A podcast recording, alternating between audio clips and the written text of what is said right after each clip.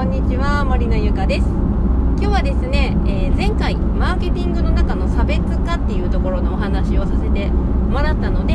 えー、その続きということで、えー、今日はベネフィットに関することを簡単に話していこうかなと思います。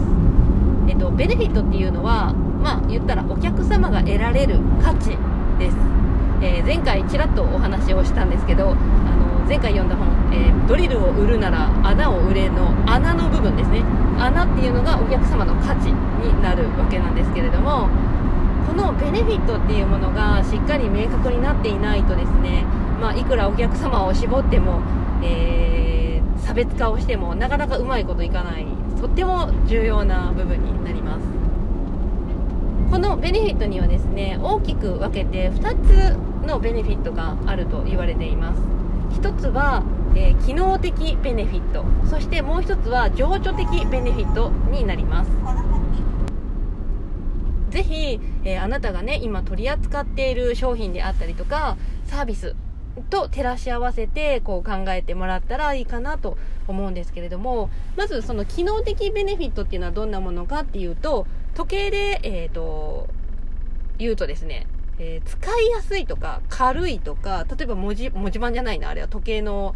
ななんていうのあれ、文字盤かな？が見やすいとかね。まあ、アナログの時計とかだったら文字めっちゃ見やすいじゃないですか。まあ、ああいう感じですごく便利で使いやすいっていう、そういうところが、えー、機能的ベネフィットになります。まあ、ちょっと時計でお話ししたんですけど、まあ、別に他の商品、財布とかだったら、例えば使いやすいとかね、小銭が出しやすいとか、カード入れがいっぱいあるとかね、まあ、そういうものが機能的ベネフィットっていうところに入っていきます。で、もう一つの、えー、情緒的ベネフィットっていうのは、えっ、ー、と、優越感とか、持ってたらかっこいいとか、あと名誉とかステータスとか、まあそういうものですね。例えば、あの、ビトンのバッグとかね、あの、エルメスのバッグとかね、まあそういう高級ブランドとかを、何か達成したご褒美自分へのご褒美に買っちゃおうっていう風にね あの言ってる人って結構いるじゃないですか。あれってもうまさにこの情緒的ベネフィットっていうのがあるんですよね。あのそういう高級バッグとか高級な財布とかには。うん、なんでそのなぜそれを選ぶのかっていうとやっぱりあのももちろんの可愛いっていうねデザインが可愛いっていうのもあるかもしれないけどやっぱねそういう高級なものを身につけている自分っていうもののそのやっぱりねあのちょっとした優越感であったりとか友達にそのあいいなそれっていう風に言ってもらいたいとかそういう気持ちがやはりあの多いからやっぱそういう風にね自分へのご褒美にちょっとこれを達成したらこの高級バッグ買おうとか高級時計買おうとかねそういう風な感じになるわけなんですよね。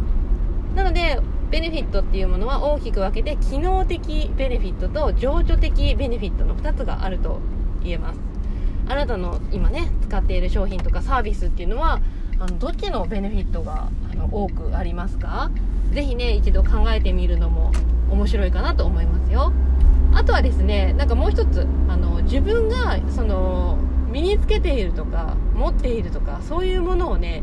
あのこれは何で買ったんだろうってね考えるのもすごく面白いかと思いますよ。自分が今使っているバッグ、えー、これは機能的なのかな？情緒的で買ったのかな？みたいなね。ちなみに私今使っているバッグとかっていうとだもうめちゃめちゃ機能的なバッグなんで、あのー、もうとにかく使いやすい持ちやすい軽いみたいなねそういう感じで選んでいるなと感じました。うん。皆さんのバッグカバン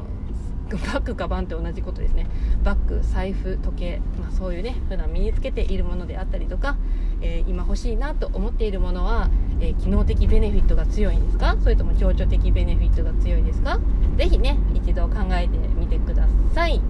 はいということで今日の音声は以上になります。次回の音声でお会いしましょう。バイバイ。